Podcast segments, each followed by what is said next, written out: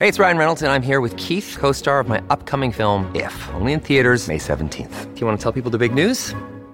All right, I'll do it. Sign up now and you'll get unlimited for $15 a month in six months of Paramount Plus Essential Plan on us. Mintmobile.com slash switch. Upfront payment of $45 equivalent to $15 per month. Unlimited over 40 gigabytes per month. Face lower speeds. Videos at 480p. Active Mint customers by 531.24 get six months of Paramount Plus Essential Plan. Auto renews after six months. Offer ends May 31st, 2024. Separate Paramount Plus registration required. Terms and conditions apply if rated PG.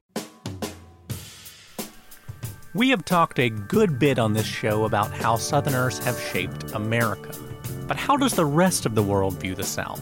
When I've mentioned that I'm from Alabama while abroad, I'm usually either met with a question about Forrest Gump, or maybe the chorus of Sweet Home Alabama, occasionally something about football, and rarely more than that. If you're a Southerner who's living or traveled abroad, tell me what your experience has been like. Today on the Reckon interview, we're speaking with Don Heflin, a diplomat who has served for more than 30 years in the U.S. State Department. His career has taken him from stations in Peru to Mexico to Zambia to London, and he's currently the head of consul operations at the U.S. Embassy in India. Heflin grew up in Huntsville, Alabama, and we chat a little bit about how he's maintained ties to the South while serving around the world, and how his time abroad has changed his perspective on the region where he grew up. Now, we recorded this conversation via Zoom across a 10 hour time difference between Tuscaloosa and India, so I will warn you there's a couple moments where Heflin's connection wavers and the sound dips out a little bit. But if you listen closely, you'll still hear an accent that's never quite disappeared after three decades abroad. So let's get started with Don Heflin on this week's episode of The Reckon Interview. Ambassador Don Heflin, thank you for coming on The Reckon Interview. Great to be here. I know it's a 10 hour time difference, so I appreciate you taking the time to talk with us. Right now, you are the head of all consular operations in India. For those of us who are not necessarily familiar with the way that Foreign Service and, and State Department works, tell us exactly what that means and, where that fits in terms of ambassadors and chargé d'affaires and, and all of these roles. In my job, my number one job is to help Americans who get in trouble overseas. And in India, that's fortunately not too many people. I've been in countries where there was a lot of people. We've had hundreds of prisoners in jail at any given time. India is not one of those places.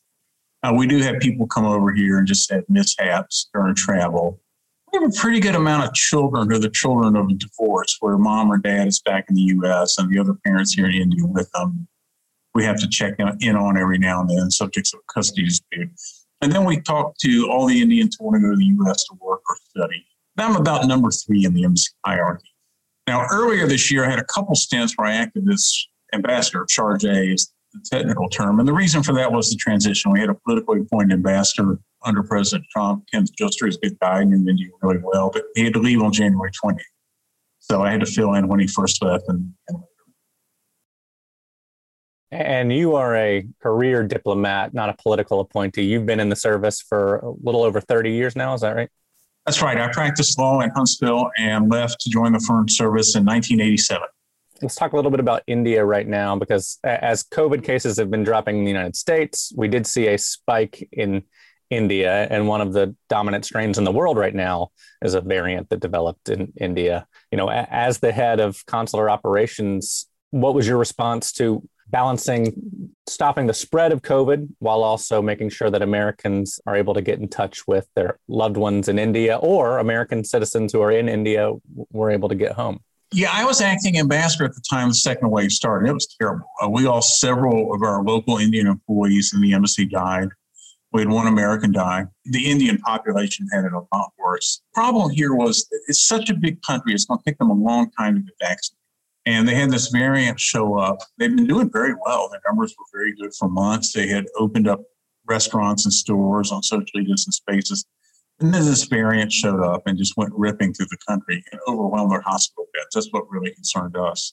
And we immediately, if you go on my Facebook page, you'll see a posting on which I talked about how proud I was of our country that day. We got on conferences with Washington. I'll never forget it was on a Friday. And I said, we need to have oxygen landing on airplanes here by next Thursday. They just didn't even have enough oxygen in the hospital. It took them by surprise. And we did it. The U.S. Air Force brought over big cargo loads of oxygen and ventilators. Other countries did the same thing. And then the Indian government did the right thing. But it was pretty scary. India lost a lot of people in about a six, eight week period. Early on in your career, I guess it was your second posting probably, you served in India. You started out in Peru in, in the late 80s and then served in India in 1990. How has the subcontinent changed in the last 30 years, and how has its relationship with the United States changed? It's, it's changed a lot. You know, when I, I remember my first tour was in Peru, and it's recognizably the same culture as the United States. It's just, you know, if I told you I dropped you off in a poor area of Texas or California, you'd, you'd believe me. I got off the plane in India and I thought, we are not in Kansas anymore. It's totally different. Everything's different. The way people dress, the colors, the houses of worship, the cars they drove. Uh, half the time you'd be in the street and big things like computers be hauled through the streets by a cart driven by bulls. It was totally different. And it was very much off the world economy. It had, it had built a wall around itself and you couldn't import hardly anything. And relations with the U.S. weren't great. They historically, it, they were okay, but it was a socialist country, a lot of ties to the Soviet Union. I come back 30 years later, very integrated into the world economy, a lot of people to people ties and family ties between the US and India. Places westernized a lot. I'm not sure that's always a good thing. It's just really night and day. The economy's booming, the middle class, there's still a lot of poor people but a big middle class. I would say the Indian middle class now is probably 300 million people. There's a lot of traffic back and forth between the two countries, uh, a lot of joint ventures going on between big American companies and big Indian companies. And generally speaking, I think the U.S. has become more popular here. Relations are pretty warm and have been for years. We worked together a lot on COVID, both before India's crisis this spring and, and now help them pull out of the crisis. It's a country that basically friendly to American values and can be a real partner in this area of the world.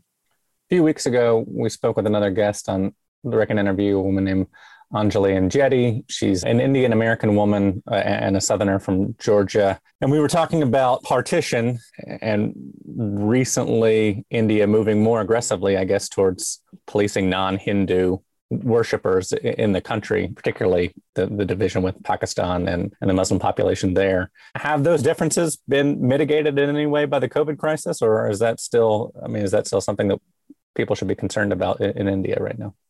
Yeah, I mean, you go back, you know, Pakistanis celebrate Independence Day, Indians don't. It was traumatic in India. Partition was terrible. Millions of people died. A good chunk of the country became independent, became Pakistan, and later became Bangladesh. It was a trauma. They celebrate the day they became a republic instead. That's one thing that's changed in the last 30 years. India 30 years ago was much more of a secular country. The old ruling parties kind of bent over backwards to, to stress that India wasn't a Hindu country, it was a secular country made up of all faiths. That's kind of gone away.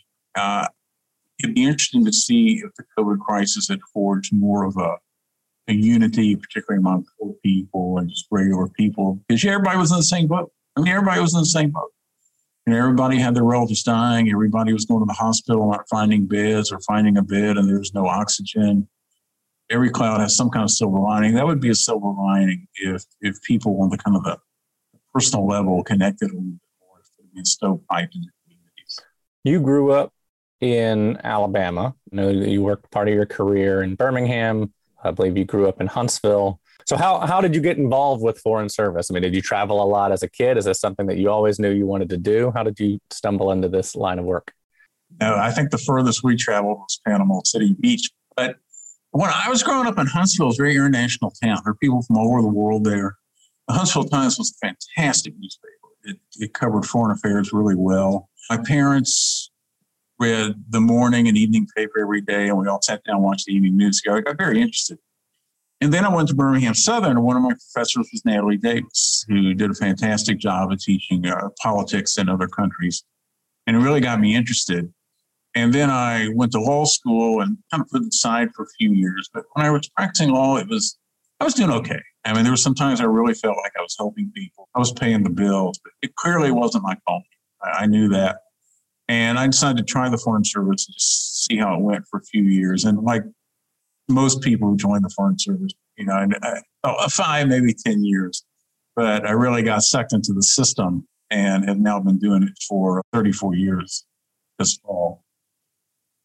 Were you serving in India a few years ago when there was the incident in Huntsville where an elderly Indian gentleman was body slammed by police officers there? Was that? No, I forget where I was at the time. I, I paid attention to the uh, issue. That's the kind of thing that will really make the Indian press every time. Okay, they're very sensitive to that kind of incident involving their nationals in the U.S. or anywhere really for our audience who maybe would want to follow into in your footsteps and get involved with foreign service you know how does one go about that? Do you need to be versed in whatever language you're planning to you know, wh- where you would like to go and, and, serve? You know if i wanted to serve in in india would i need to learn local languages in, in order to do that? Well no a lot of us come in without language. It's extra points if you have language when you're recruited and as far as your career having any kind of rational path, they give you the illusion of input and where you go. I always compare it to having kids and they hop in the car and you go, you want to go to McDonald's or Burger King? And they get all excited because they choose. They get a hamburger either way, right? I would say, first off, the Foreign Service. The way you get in the Foreign Service is some exceptions. You take a test, and it's a kind of a combination of an aptitude and knowledge test. If you pass it, there's an oral exam and then you join the Foreign Service. It's not that many people. Big hiring year might be 200, 300 people. But there's a lot of other careers in foreign affairs. And I actually, for years now, have been open to being contacted by people uh, who are interested in this. And usually, what I do is I ask them a few questions about themselves, their experiences, and I send kind of a tailored reply. But I don't concentrate just on the State Department Foreign Service. There are other opportunities to work overseas if you to. There's churches, there's banks, there's other agencies, the U.S. government. The only thing I caution people about is if you're interested in the subject matter, if you're really interested in international affairs and relations, you either want to move around the world like I do, or you're going to work in Washington. That's not necessarily logical. You think there'd be a lot of these kind of jobs in, say, Atlanta or Chicago or San Francisco. It's just not. It's kind of do or die. Washington, we move around. So, you know, you have to not only be interested in the subject matter, but you have to make a lifestyle. Put yourself down in Washington and be a part of your local community and really become a deep expert on what you're working on? Or do you want to move around the world and always kind of be a talented amateur like I am?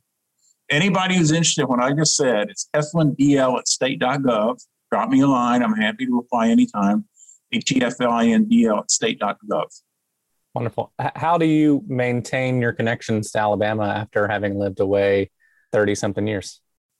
Well, it's, you know, with electronic media, it's gone a little easier. When I first went overseas, I couldn't figure out any way to watch or listen to the Bama football games. So I had my mom tape the old coaches shows. Remember those 30 minutes the next day, we get every play, kind of eagerly await those.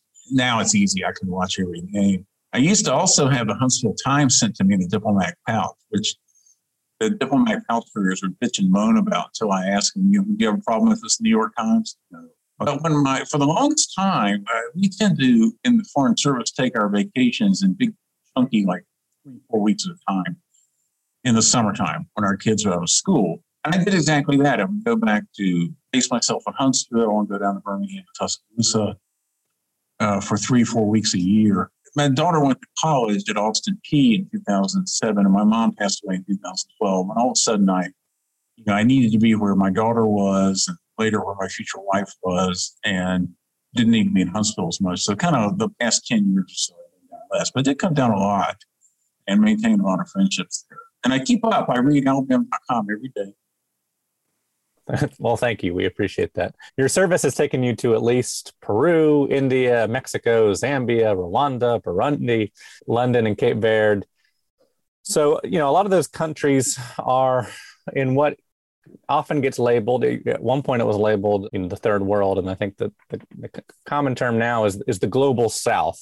And I remember the first time I heard the global South as a Southerner, I was like, "What does that mean? That like the rest, of the, those are the countries that are considered, you know, the South. And does that make the the G seven countries the North? What is the global South? But then also, how has that service affected your perspective of the American South? You know, your your time in these other countries."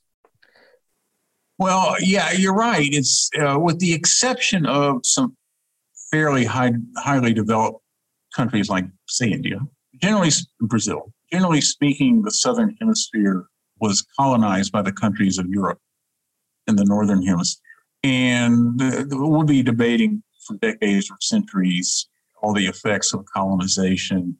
Uh, but generally speaking, it's really kind of hard to get rich selling your minerals or your agricultural produce to people halfway around the world. And that's exactly what happened to all these countries. They were poor. They, they became independent, and then they were still poor. Peru kind of recognized the American culture, India totally different. When I got to Zambia, the first time I went driving in the countryside, I thought, oh my God, this is just like the Black Belt. I've spent a lot of time around the Black Belt. I love it. And it's very similar. Yeah, people wear different clothes and the houses are different, but generally speaking, it's very similar geography, very similar problems of poverty, people who are tied to the land. People love the land and wouldn't consider moving anywhere else. And I think in a lot of ways, Southerners may have a better understanding of this. I was really interested when I was in um, Zambia, first place I noticed how many Auburn grads I kept running, right? Because they study things like agriculture and agricultural engineering. And uh, they were all over uh, the development world, work, working in the global south. And I got back to Washington, I kept running into Auburn grads. So finally, I, it's some days before Google. So I think I just, how many people do you have in the Washington area? They said 10,000. I said, wow. So I called Bama's alumni office and said, how many people do you have in the Washington area? Same answer. Who knew? But a lot of them are working in ag and ag development and things like that, and doing some really good work. There's a lot of connections, obviously, to West Africa and the South. I mean, much of our African American population in the South can trace their lineage back to countries like Ghana, Nigeria, Senegal. And at one point, you were serving as the deputy director of the Office of, of West African Affairs. You know, what role can the State Department play in both helping people discover those connections? People can't necessarily trace it because uh, slavery wiped out lineage records and things like that. So, what role can the State Department play in helping people develop those connections and then also maintaining those connections? We are seeing a little tourism in that direction. Uh, when I was in Cabo Verde, We've devoted some small amounts of U.S. government money to helping to restore some of the sites in West Africa. Places like the Farewell Gate or Gorée Island, where it's often the last part of Africa that slaves saw, or W.B. Du Bois House in Ghana. There's now a bit of tourism of, of African Americans going back and kind of retracing the route to the extent they can. What a lot of people are doing is 23andMe or Ancestry.com, which tells you where your ancestors are from. You're not going to get much more than that out of it. when I was in Cabo Verde, it was really interesting. Professor Henry Louis Gates at, at Harvard uh, has some stuff up on his website. And basically, his theme is that, you know, in American, we think we understand slavery. People came over from West Africa and they continent in the South. No, that's about 10% of the total. Most folks went to the Caribbean or Brazil, and he's got a really good graphic of dots. A lot of them went from Cabo Verde. And there's a UNESCO World Heritage Site there in Velha, which I took a lot of visitors to. That was the auction block people who going on mostly to Brazil there. Uh, it's interesting. The U.S. had a real history there because, you know, for fairly early in the 1800s, the slave trade was illegal. You could hold slaves in the South and all everything went with slavery. You couldn't import them, and the Royal Navy and the U.S. Navy, the slave trade suppressed to the best they could.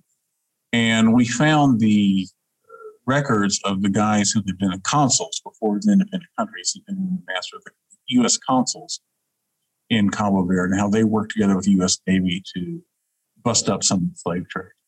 I'm curious about you know the reaction that you received in these countries, but also you know elsewhere where you've served. You know, as a as a white man from Alabama, uh, what are the perceptions that they have about Alabama and the South in, in general? Well, you know, it's interesting. I never had real problem with that, except with one exception, which I'll come back to you know, never had anybody look at me and say, we are from Alabama, you know, I hear that's like the worst. Now, people who were in the Foreign Service 20 or 30 years before I was said it was a real problem that, you know, we would really be pressing some of these newly independent countries about civil rights issues, freedoms, and we'd be criticizing the Soviets. And the Soviets said, well, what about Selma? You know, what about the, what about this? What about that? Uh, what about the police dogs in Birmingham? By the time I came along, that had really ceased. People saw it more as an American problem. They would rage and, you know, what aboutism, as we call it. What about this thing that happened in the U.S.? So that really isolated to the South and Alabama. I remember one time we were leaning on an African country to get them to treat refugees better than they were. And California passed some anti-immigrant proposition, okay, and that got thrown back in our face. However, I will say this. Um, I married a Massachusetts girl. And so I spent a lot of time uh, in recent years around uh, New England Yankees. And they've actually got that syndrome really bad. They, they've never been down to the South. They, generally speaking, they don't go southwest city if they can avoid it. But they think they understand the South and think the problems are kind of simple down here. It can just be labeled and you move on. I get a very little tolerance you were talking about you know that perception in the 60s and 70s last year you know with the death of george floyd we did see protests uh, around the world from from europe to africa to south america. Was there much of a reaction in india at, at that time? I was actually in mexico at the time. And you know, frankly covid was pretty strong and there wasn't much of a reaction in the sense of demonstrations in the streets. It did cause us to have a lot of discussions within the state department we also had an incident at that time, officer who was getting hassled every time she entered the U.S., young African American woman. And that caused a lot of soul searching in the State Department. Uh, we've also done, we're under the, the Foreign Service Act because it's under a very specific duty to look like the U.S., and we don't. Uh, we try, we have problems recruiting, we have problems retaining people. Uh, we're also kind of like if you look at my group that are seen right now, we reflect the intake policies of 35 years ago to today. The groups we're bringing in today is young first-time officers, much more diverse. So, um, and I don't think there were any big demonstrations in you either. But it, it the stories reverberated around the world. The media picked it up everywhere. You joined in the late 80s, so I would assume that would have been under President Reagan. You would have served under both President Bush's, President Clinton, President Obama, President Trump. Each president brings a very different foreign policy. I, won't make you comment on any of the politics of, of those presidents. I know that you, you can't do that as a State Department employee, but you know, as a career diplomat, as a member of quote unquote the, the deep state, how do you adapt from you know changing foreign policy to changing foreign policy depending on the country that you're in? This has probably been a little less true in recent years, but for the longest time, you know, we always talking about the bipartisan. And the truth is that if you look at what candidates say they're going to do on foreign policy as candidates, first off, they tend not to concentrate on foreign policy very much. But foreign, usually domestic issues get you elected. Foreign policy is what you do when you find domestic issues are kind of tough and, uh, and some opportunity comes up on the international stage. But if you think, for instance, like um, a successful candidate for president one year uh, may have had three, four really solid points they're making on form. Something I want to change. But they don't talk about the hundreds of things we do every day. Africa policy tends not to change very much between administrations. Policy towards India tends not to change very much between administrations. Okay, it really is bipartisan in a lot of ways. Certain other areas of the world, yeah, they change a lot. I, I would imagine that there were at least a couple of sea change events that took place during your career the collapse of the Soviet Union, and then, of course, 9 11, those two events certainly reshaped our foreign policy broadly. What are your memories of those of those events um, during your service? I was uh, home on leave when the wall fell in 1989, when the Berlin Wall fell. So I wasn't overseas to absorb it. One big thing it, it did was that a good number of years after that, uh, the Soviet Union, later the Russians, were not nearly as aggressive overseas. They were very aggressive overseas. My first tour was when the wall fell was in Peru. The Soviet military was all this little country in South America. But they had to really pull on their horns. Uh, 9-11 really changed the way we do business a lot. We actually, in the State Department, our embassies, our buildings tended to be kind of open. We wanted foreigners to come in to meet with us and see what we were all about. Then a couple years from 9-11, we had the attacks on the embassies in Nairobi and Dar es Salaam. And we began to toughen up our embassies. And after 9-11, it got beyond tough. We started going around building a lot of new buildings that are very hard to get to, very hard to get inside. Something got lost in, you know, uh, when I'm chargé here, I travel around with heavy security. And we're just not we're still meeting with the leadership of the countries. We're still on the media a lot, but it's harder for us to get out and just mix up with the average person. Coming up after the break, more from Don Heflin about how life abroad has changed the way he thinks about the South, and some global issues that should be on all of our radars. Hey guys, if you've been listening to this interview and you wanted to jump in with ideas of your own, then you may want to sign up for The Conversation, our weekly newsletter that dives into some of the topics that we raise on the show and other issues in the South. You can sign up for it at reckonsouth.com slash newsletters.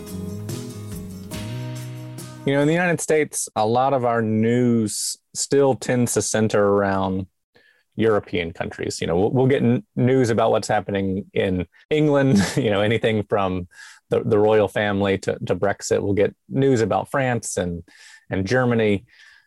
We don't get a whole lot of news on our you know mainstream TV channels about what's happening in you know the subcontinent, uh, even what's happening in Asia beyond China and, and Japan, and certainly what's happening in in Africa. Um, and I read just a couple weeks ago that by 2050, there's some estimates that Nigeria will actually have a larger population than China.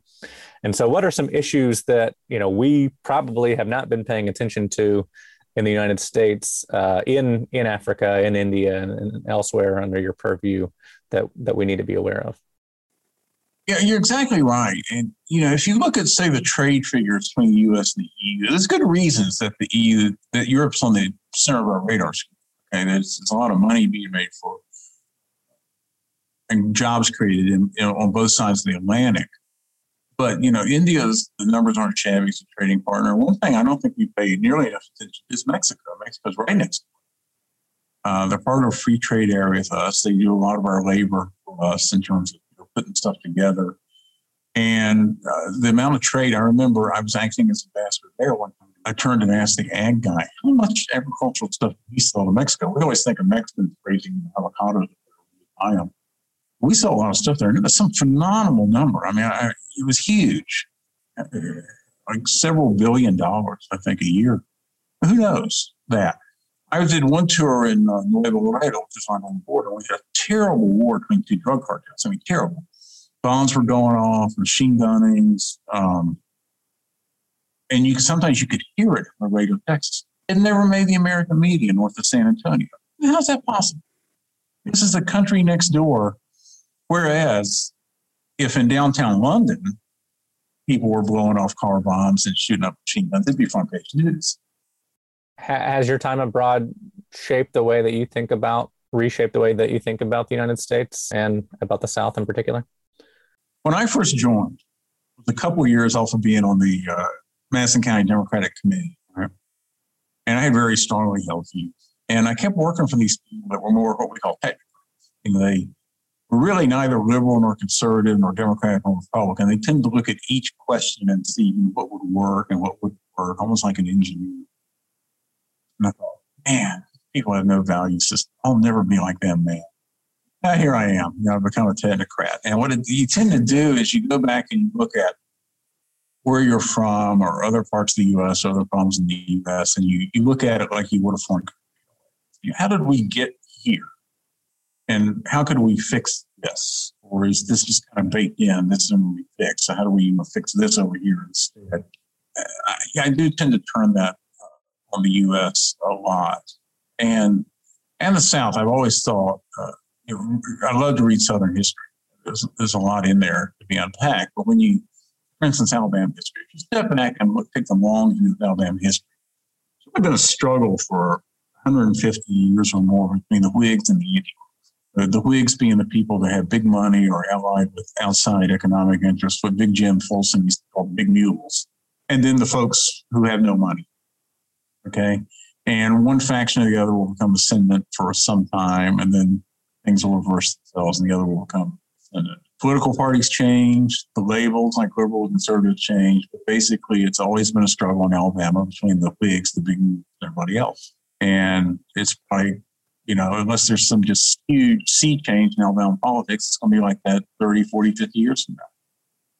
To close, you know, you mentioned being a student of history. You're obviously a citizen of the world. There were some books or films or other resources that you think our audience should check out in order to, to better understand their place in, in the world society, uh, whether it's as, as a Southerner or an, an American or it's an Alabamian. What are some resources you would point to?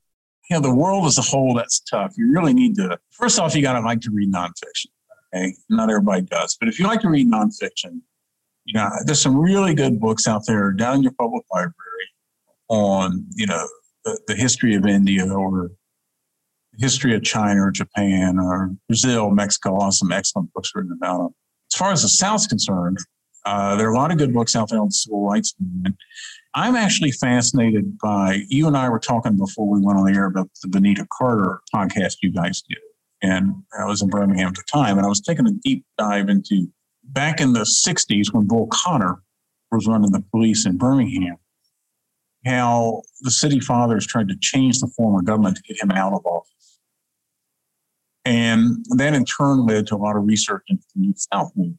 And I think it's really an overlooked period, though, in 1920s and 30s in the South, kind of the attempts to improve the place without a lot of money coming in. And then FDR and the New Deal came along, put a lot of money and began to transform South.